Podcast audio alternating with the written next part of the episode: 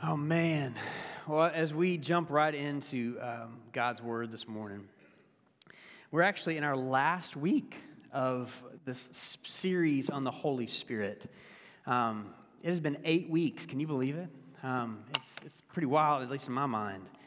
But, if, but I'm honest, like this, this series we've done, filled with God, the gift of the Holy Spirit, has been one of the most challenging series for me. Not because of the amount of hours it takes to, to put together a message, but more so from the standpoint of if, if all that God's word says about God's spirit is true, then what difference does that make in my life? Right? I mean, we, so far, week one, we talked about how if we are a follower of Christ, the very Spirit of God dwells within us. Well, how does that change our Monday through Sunday ordinary lives. If we, at week two, we talked about how he's the spirit of truth. Well, do I open God's word expecting that his spirit is going to speak to me? Week three, how he's the spirit who transforms. Well, am I open to him transforming my life even if it's hard or painful? Weeks four and five, how he's the spirit who gives us gifts or abilities that are meant to be used to build up one another. Well, if that's true, do I ever ask for them? Do I, do I expect God to give them? Or the last two weeks, how He's the Spirit who empowers us to both proclaim and demonstrate the reality of God in this world, um, especially among those who don't know Jesus. Well, if that's true, do I ever pray for opportunities to share Christ with others, expecting the Holy Spirit to give those to me? Right? You know, we, we've talked all about the Holy Spirit thus far and all that God's Word teaches us, but the question I'm going to ask today in this final day of this series is well, now what? now what? So, tomorrow morning, when you finally wake up after hitting snooze like five times, I mean, is that, how many of in here don't hit snooze? Oh, man, give me what you have. For most, for many of us, when we finally drag ourselves out of bed and we stare down another week and another day, does the Holy Spirit have any relevance for that moment? When we're struggling to find the motivation, or for some of us just struggling to get our body moving, right? Does the Holy Spirit have any relevance for that moment? When work is incessant, when your elderly parents need care, when school is stressful, when the kids are out of control, when you're not feeling well, when you have more to do than time to do it, or frankly, life has just become boring and lonely, does the reality that the Spirit of God dwells within those who believe have any relevance for any of that? You see, I'm, we've talked about the Holy Spirit this whole time, but today in this last series, last uh, sermon in the series, we're asking, how can we learn to both recognize and follow the leading of the Holy Spirit Monday, Tuesday, Wednesday, daily? Or as the Apostle Paul put it, how can we learn to keep in step with the Spirit? Because again, if you belong to Christ, the Holy Spirit dwells within you not just so that you can know about him, but that so that you can experience his freedom, his power, his love, and follow his lead in every area of our lives, Monday through Sunday. But how? I mean, what I just laid out is exactly what Jesus did, right? He was full of the Spirit and followed his lead in every area. And he wants to teach us to do the same. But how? How? And what does it look like? And what often hinders us from being able to follow the Spirit's lead in every area of our lives? Well, before we dive in, I'm going to pray. Um, and then we're going to read just 10 verses um, from a book called Galatians. If you want to go ahead and turn there, you can. Uh, if you want to grab one of the pewback Bibles in front of you, we're in Galatians 5, verse 16. We're going to read to verse 25, which is nine, page 946 of the Pewback Bibles in front of you. We're going to start reading at Galatians 5, verse 16. But before we do, I want to lead us in prayer first. Holy Spirit, we know you're here. Your word says that you are always near. But that doesn't mean that my heart is always open to you. and so we pray that you would open our hearts now, and we just give you permission together. Holy Spirit, may you come and speak what you want to speak into our hearts and our minds. You know, when I share these words, I just pray that the words of my mouth and the meditations of my mind will be pleasing and acceptable to you, so that this will be your word and not mine, and that you, by your Spirit, will use it to transform our lives. In Jesus' mighty name, and everybody said, Amen. Amen. Galatians chapter 5, starting at verse 16, reading to verse 25. So I say, this is Paul talking, walk by the Spirit, and you will not gratify the desires of the flesh. For the flesh desires what is contrary to the Spirit, and the Spirit what is contrary to the flesh. They are in conflict with each other, so that you are not to do whatever you want. But if you are led by the Spirit, you are not under the law. See, the acts of the flesh are obvious sexual immorality, impurity, debauchery, idolatry and witchcraft, hatred, discord, jealousy, fits of rage, selfish ambition, dissensions, factions, and envy, drunkenness, orgies, and the like. And I warn you, as I did before, that those who live like this will not inherit the kingdom of God. But the fruit of the Spirit is love, joy, peace, forbearance, kindness, goodness, faithfulness, gentleness, and self control. Against such things there is no law. Those who belong to Christ Jesus have crucified the flesh with its passions and desires. And since we live by the Spirit, let us keep in step with the Spirit. Or as the New Living Translation puts it, I like this since we are living by the Spirit, let us follow the Spirit's leading in every part of our lives. Now, what's Paul getting at here? Ultimately, he's asking, what is controlling you? What is leading you? It's not a matter of if something is, but what. And he says that in every human being, or followers of Christ, that is, he says there, there are really two operating systems that can lead and control our lives. Did you catch what those were as we read this? And he unapologetically pulls no punches on this and makes it clear. He says, God's spirit and our selfish nature, which he calls the flesh, are in direct opposition, and we can't follow both. So, what we just read is part of a letter that Paul originally wrote to a bunch of churches in the southern region called Galatia, which is modern day Turkey. See, in his first missionary journey, Paul went through that area. And though he was rejected by a lot of people, by the power of the Spirit, he saw a lot of brand new churches crop up in those cities with brand new Christians. And now he's writing this. This is one of his first known letters. And he's writing this to them to explain to them. He says, What does this mean now for your everyday life? He says, Well, one, you used to be controlled by this thing called the flesh, but now you have God's Spirit. And God's Spirit wants no part of the flesh. Now, before we get into that, I think it's first worth explaining what does he mean by flesh here? I mean, it's, it's an unusual word for our 21st century ears. I mean, I don't even refer to my own skin as, have you seen the complexion on my flesh lately? Right? Like, it's not a word we often use. So, what does he mean by it? Well, the easiest way to explain it is to use a bit of a computer metaphor here. When human beings turned away from God, our flesh became our default operating system that leads us to live for ourselves over anyone or anything else. So, in this passage, verses 19 to 21, Paul gives a big old list. You probably caught that right there in the middle. And all of this list sexual immorality, impurity, debauchery, those are actually expressions of the flesh. But at its core, what is the flesh that he's talking about here? Well, he's referring to the sinful human nature that causes us to live for ourselves.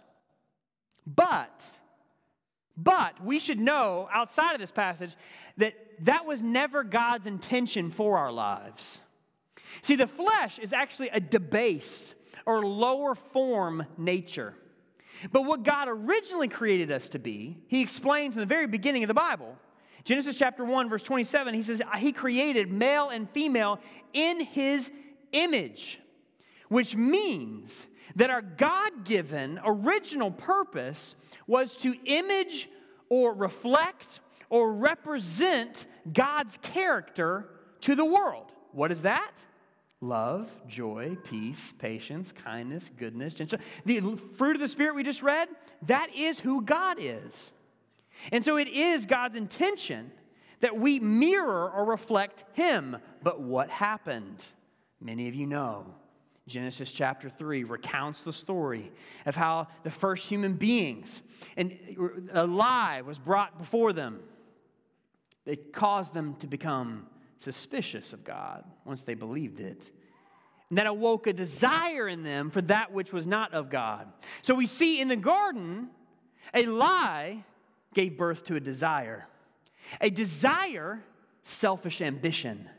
And that selfish ambition, they thought, hey, maybe we could be our own gods. You see the des- right? See the desire, the desire gave birth to a belief. And for the first human beings, that belief required faith. Because the belief was if we come outside of a relationship with God, we can actually be free. Did you guys catch that? There's a pop. If we, if, if we fall outside, if we come outside of God, we can actually be free. And that required faith. It was a false faith, but it was a faith. And when they believed that, based on that belief, they acted in sin against God. And before we think that that's just the story that happened in Genesis chapter 3, oh no, that same story progression from lie to sin has worked itself out in every single one of our lives, including mine. And what was the effect of it? The effect is that our relationship with God was severed. Earth and heaven used to be one and the same, and now there's a distinction. And the moment human beings sinned against God, the moment that happened, that same sinful, fleshly, debased nature that led them to make that decision has marred every human being born from their line. But even though we turned our back against God as humans, He has never turned His back on us. And the Old Testament story continues that God, though we turned our backs on him, he called a people to himself, the Israelites. And he says, You guys, I'm making a promise to you that I'm going to be there for you and I'm going to enter a relationship with you. And he says that in this relationship with me, I'm going to restore, my goal is that, that I could restore the image bearing purpose in your life. In a relationship with me, you can represent who I am. And so, then to give them a picture of what that looks like, God gave them His law, which is called the Ten Commandments. Right? Commandments like worship no God or created things except Him, do not commit adultery, don't be jealous for what belongs to your neighbor, right? But while the law was good, the law actually revealed a problem. The law was from God, it was good. But a problem came from that law. What was it? That as human beings, we were incapable of obeying it.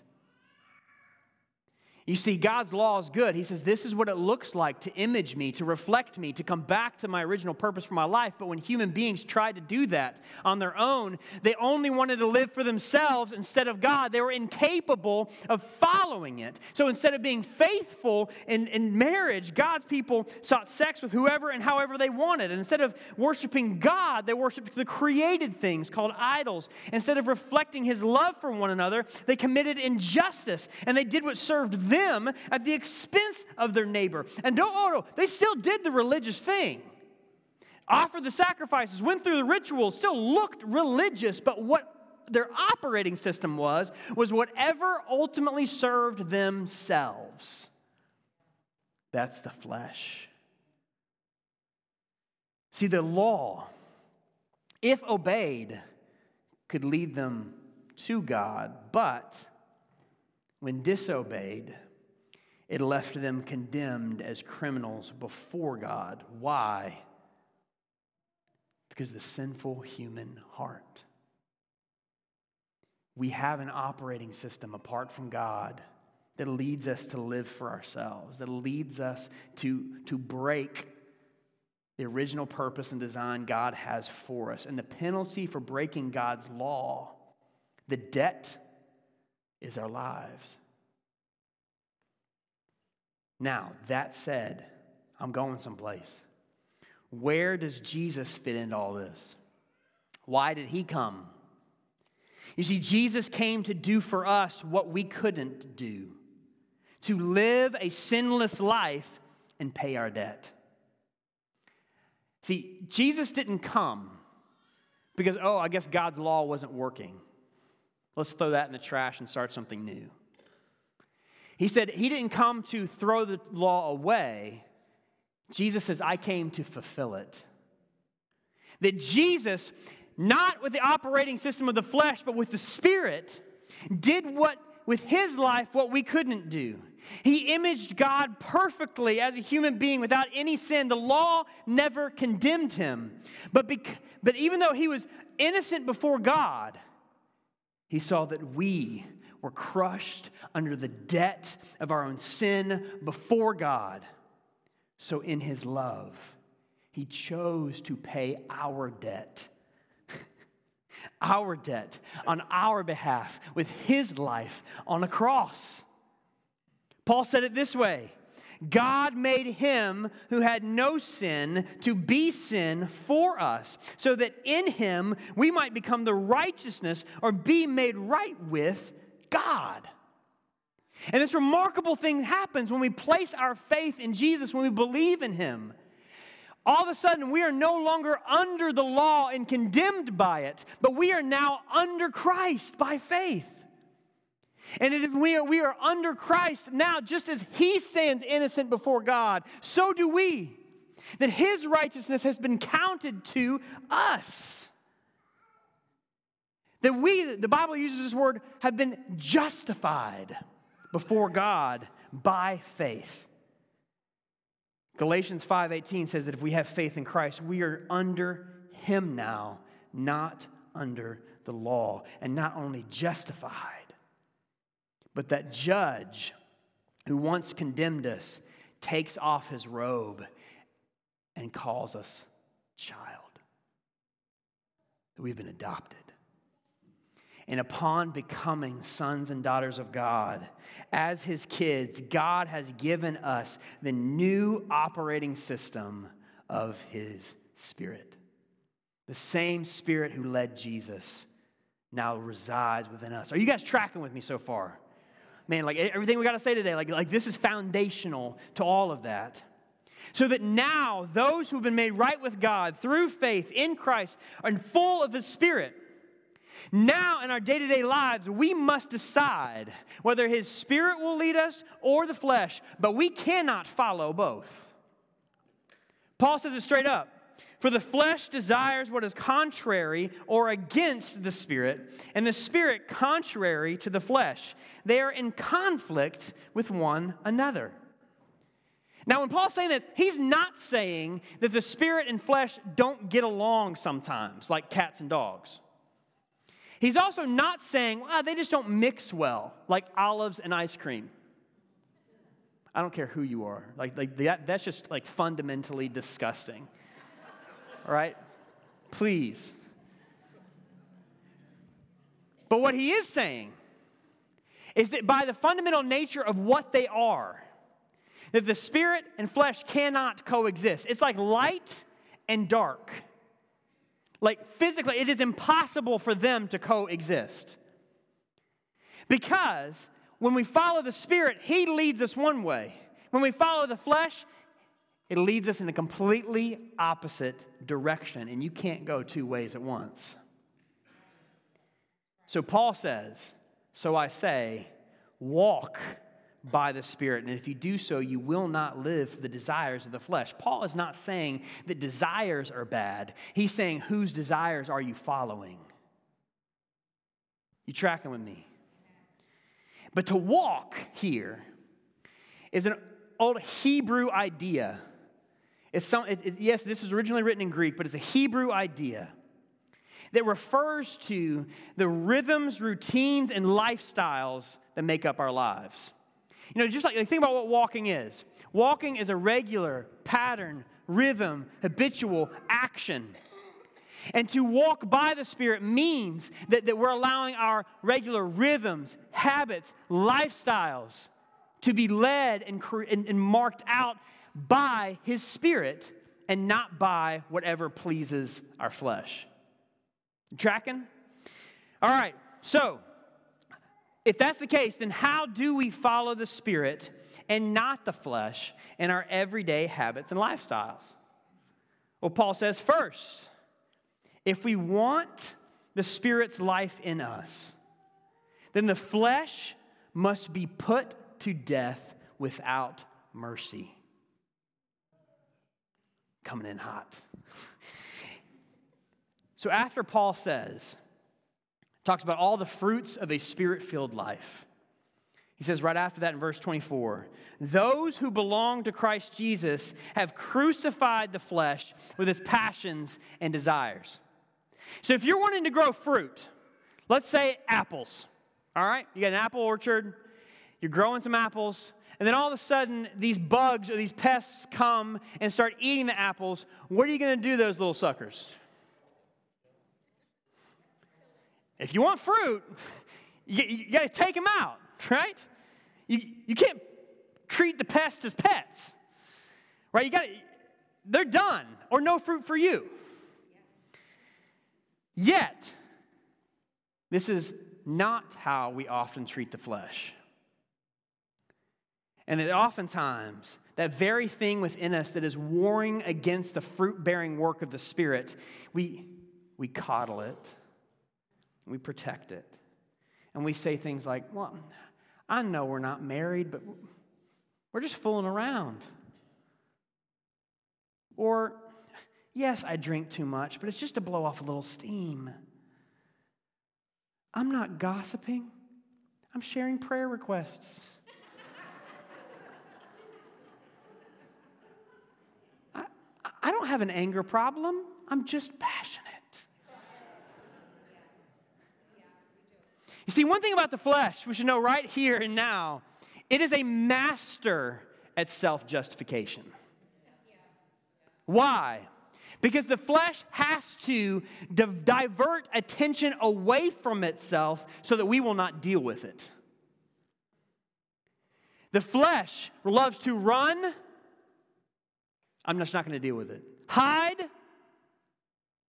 Shift blame. It's got to be somebody else's fault. Even if I know it's not somebody's fault, I'm going to figure out a reason why it's somebody else's fault. That's the way the flesh operates. But why does Paul give us such a, a concrete list here? Because part of me, when I'm reading his letter, I'm thinking, why did he just stop and just all these expressions of the flesh? It's because he's trying to expose it. He's saying all those little excuses that you say, well, that's not really that. He says, uh uh-uh. uh, i am going to give you a full list of what they are so that you can't continue to hide from it. Says, I'm exposing it because when the Spirit exposes the work of the flesh in us, the only option is to crucify it. Look back at Galatians chapter 5, verse 24. Notice this. He says, Those who belong to Christ Jesus, who's that? Us. They're the ones who have crucified the flesh with its passions and desires. Now, it's true. Paul says in Galatians 2:20, he says that when we came to Christ, you know, we, we, it's no longer us that lives. We were crucified with Christ, right? The old self lost its power over us as his spirit lives within us. But he's also clear. He says, those who belong to Christ, it's still up to you daily to make the intentional decision to put the flesh down. And when he says crucify, there's possibly not a more strong word he could have used. What does he mean by this? He says, well, first, crucifying the flesh is a pitiless decision to renounce sin. What was crucifixion? It was a deliberate process that showed no mercy to a criminal. And so when we talk about crucifying the flesh, Paul is saying, show no mercy to that old operating system. And that begins by first. Crucifying the flesh begins by just calling it what it is. See, when we actually name it as what it is selfish, destructive, against God all of a sudden it begins to lose its power because now it's been brought into the light. And then from there, when their flesh may want to run, hide, or shift blame, instead, we name it, admit it. For example, if I know I'm jealous or bitter towards somebody else, what's my first inclination? Well, the flesh wants you to blame it all on that other person. But the Spirit says, nah, just call it what it is. You're not loving like God right now. And He wants to teach you how. And when the Spirit exposes that, we don't try to go and fix it on our own. That's not Spirit led. Instead, we bring that sin before Christ. We lay it before Him. We imagine ourselves nailing it to the cross, and we leave it there and then we run right into the open arms of grace that are always waiting for us.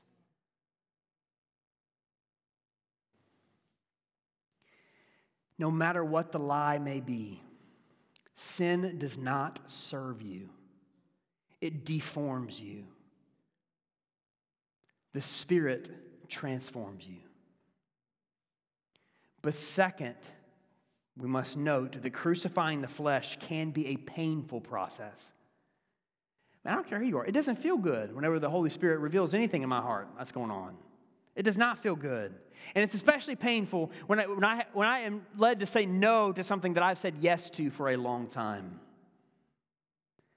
Plus, when the Spirit exposes our sin, it's not just to change our behavior, but to heal our hearts. See, for example, one of the, we know that porn addiction, man, it's rampant right now. It's across men and women. But I've experienced so many Christians who, man, they install the accountability software on their computers, but man, they just keep finding ways around it anyway. Why? Because oftentimes porn addiction stems from, is a symptom actually of deeper issues that stem from past pain, a desire to escape reality, something else. And the Spirit doesn't want to just fix our behavior. Whenever the Spirit is working, He is seeking to heal our hearts. But sometimes when He begins to do that, we run and hide from it because it hurts. All of a sudden, now he's bringing up past memories that he's bringing up to put in the light and show God's love right in the middle of it. But man, we don't want that. But anytime the Spirit does his work in us and it's painful, it's not to harm us, it's to do surgery. And if we've coddled sin for a long time, when we finally, decisively, mercilessly renounce it, it may even feel like part of you is dying. But it's only so that the new life of God might move and saturate more of your being. Jesus said, Whoever wants to be my disciple must deny themselves and take up their cross daily and follow me. Crucifying the flesh is part of that. You guys okay? If you're not, that's okay. But I do want to say, following the Spirit isn't just renouncing the negative, but the beautiful thing is that we get to walk toward the positive. And that he said also, after saying crucify the flesh, he says, since we live by the Spirit, let us now keep in step with the Spirit. Well, how do we do that? See, we learn to keep in step with the Spirit daily as we slow down, to request His guidance, recognize His invitations, respond to His lead, and reflect over His work. And I'll get all, all that in a second. But, but I mean, just think about it for a second. Like 21st century America, why is it so difficult for many of us to keep in step with the Spirit today? Well, for one, the frantic pace of our lives and competing priorities that many of us, myself included, are, are, we consistently are trying to live beyond our own human limitations of time, resources, and energy. That instead of living intentionally within the human limitations that God has given us, if we're always trying to live outside of those, it leads us to feel scattered, anxious, and frankly, hectic. So, one, frantic pace. Two, we're incredibly distracted. Tech companies spend billions of dollars every year in order to capture our attention. And it works. So much so that our addiction to screens and stimulus leads us to feel like we have to spend every spare moment of our day with some sort of stimulation in front of us. So there's no moments just to be still, to be present with God.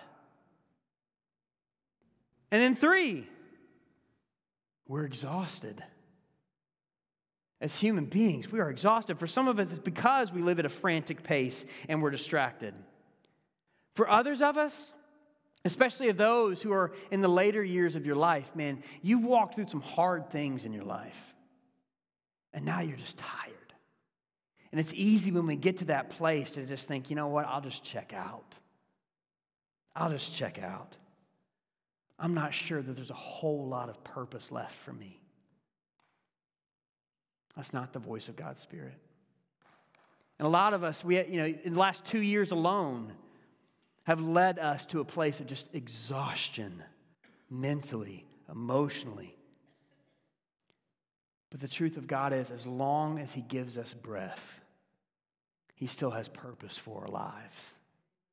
And His Spirit still wants to fill you, strengthen you, empower you for that which we cannot do in our own strength.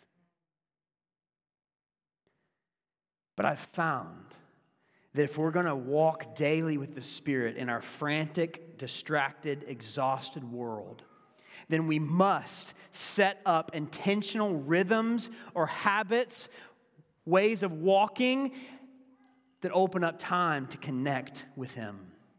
So, even though this is a little cheesy, I have four R's for ways that we can connect with God on a daily basis. And the only reason why is because I feel like alliteration helps us remember. All right, so four R's daily. First, to keep in step with the Spirit, request His guidance at the start of the day. You know, I know we all have different schedules in here, we all sleep differently, but if there's one thing we all have in common, we all sleep at some, some point, right? At least I hope so. And we all wake up at some point. that time when we wake up, for many of us, may be the only still moment you get in your day. I encourage you to take advantage of that moment, not to be frantic. And that instead of first thing, reaching for your phone and start scrolling through to see what you've missed, leave your phone where it is. Sit up on the edge of your bed, take a deep breath, and as you breathe deep, just say, Holy Spirit, fill me today. Fill me, lead me because we want to start our days with Him. With Him. And it begins by the first thing. If, if, if, you're starting your day and you're anxious, or you're not looking forward and you're dreading the day that's coming, okay, confess that to Him too. But then, as we learn to request His guidance, then recognize His invitations throughout the day. One thing, if you're gonna, if we're gonna keep in step with the Spirit, one thing we'll learn really fast is that we can't predict or control the Spirit's work in our lives. John chapter 3, verse 8, Jesus said that like the wind, the Spirit blows where it will. And so it's going to be a futile effort if we try to control or predict when the Spirit's going to lead, which means that we, the part of keeping in step means that we're consistently paying attention to Him. But someone older and wiser than me said to me just a week ago, he said, What we often view as interruptions in our lives are actually invitations from the Holy Spirit to come closer to Him. So, this past week, one of my littles woke me up at 4 a.m. Now, which is about the worst time, at least in my life. If, because my alarm goes off about 5. If, if, it, if she had woken me up at, four, at like 2, I could have gone back to bed. I could have gone back to sleep. It would have been fine. Before I get up, I'm helping her get settled again. Now my body's awake. Now my mind is moving, and I'm not going back to sleep. And so now I'm a little frustrated. I'm a little ticked off. But in that moment, I'm not even kidding. I think this was the Holy Spirit. The words of that older, wiser person came back to me eh, saying, maybe this is not an interruption, but an invitation. And so I took my mad self downstairs I made some coffee and I sat down at the table. And eventually, I started just writing out my prayers because I knew if I just tried to pray like this, I'd fall back to sleep. So I started writing, I wrote down my prayers. And I'm telling you, it was one of the most meaningful times I've had with God in a while. Just having that time with Him. Sometimes what we view as an interruption is actually an invitation if we're willing to recognize it as such. Request, recognize, and then it makes sense that after recognizing and requesting, that we learn to respond to his lead in our lives. I won't spend long on this, but, but, but keeping in step with the Spirit means that we're actually committed to action steps. We're not just talking about it, we're not just thinking about it, we're actually responding to it because it, the Spirit is working in us. It's so that He can then work through us as we respond to His lead to talk to somebody, to spend time with God, or whatever it might be. But then, last, and this is important, as we look back on the time to reflect on where the Spirit was work in that day. So I want to ask think about your day tomorrow, Tuesday, Wednesday. What are the slow moments in that day? Or maybe I should say, what are the slowest moments in that day? It may not be slow to anybody else, but maybe they're slow for you. What are the slowest moments in that day? For many of you, it might be right before you go to bed. Maybe it's your lunch break. How can you use that space, again, instead of picking up that phone, to stop and think through God, where did I see the work of your spirit in my life, either the day before or, or what I've lived so far that day? Where did I experience your love, joy, peace, patience, kindness, goodness, faithfulness, gentleness, or self control? Because as we learn to ask that question and reflect on where he was at work, what happens? We then learn to recognize his work and respond to it in the future. So, as we learn to request, recognize, respond, reflect, we realize that every day the Spirit is inviting us toward greater freedom as we learn to follow His lead in every part of our lives.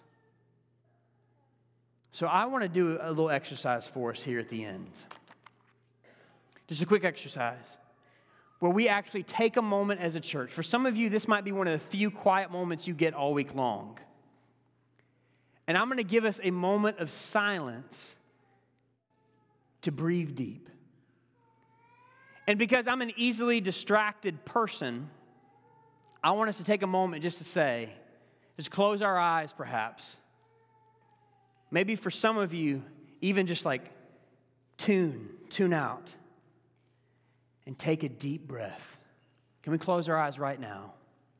Or just wherever you are? Take a deep breath. And even in this moment, say, Holy Spirit, fill me. Lead me. And sometimes when we're quiet, He may lead us show us certain aspects of our flesh that He wants us to put to death, to hand to Him. He may show us certain aspects of our lives that He is working and He's calling us to. But let's just take this moment, and as you do, just keeping a state of calm and quiet in this room. In 1 Kings chapter 19, there's a story of an exhausted prophet of God named Elijah. Elijah finds himself in a cave in the middle of nowhere. And he is ex- exhausted, burned out, depressed, and lonely. Many of you may know exactly how that feels. You know exactly how it feels to be in an ordinary place and to feel like you are alone or exhausted or like nobody sees, but God sees. And as Elijah is in that cave, God shows Elijah, he says, Elijah, I could come to you in an overwhelming way right now. I could come to you in fire, pyrotechnics, all the things. Or, but what, or he says, but what I'm choosing is instead, I'm going to speak to you with a gentle whisper. Because he knows that is what Elijah's soul really needs. He needs the calm, the rest of God. And for many of you, that's exactly what you need to. You're exhausted You've been pushing it hard, or maybe like life has just been long and hard, and now you're just, I don't even know. Maybe you're lonely. Maybe life is boring. But as you listen for the gentle whisper of the Spirit, He is coming to set you free. Whenever He speaks, it's an invitation into a deeper fellowship, relationship with God. I encourage you to receive that.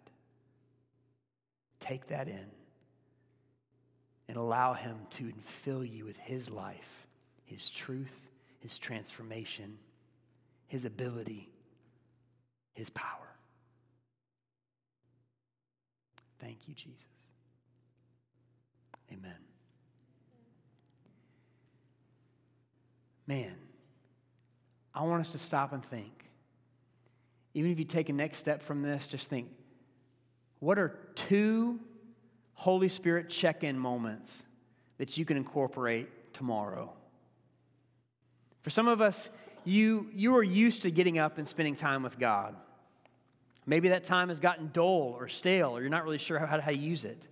I want to encourage you put another Holy Spirit check in moment in your day. For others of you, maybe it just begins with one starting your day with Him, and then in time, adding another. But if it's interwoven into our rhythms and our fabrics, then we learn to recognize and respond and keep in step in our life with Him. So, everybody, let's stand up. Let's sing and invite the Holy Spirit to come and have His way in us.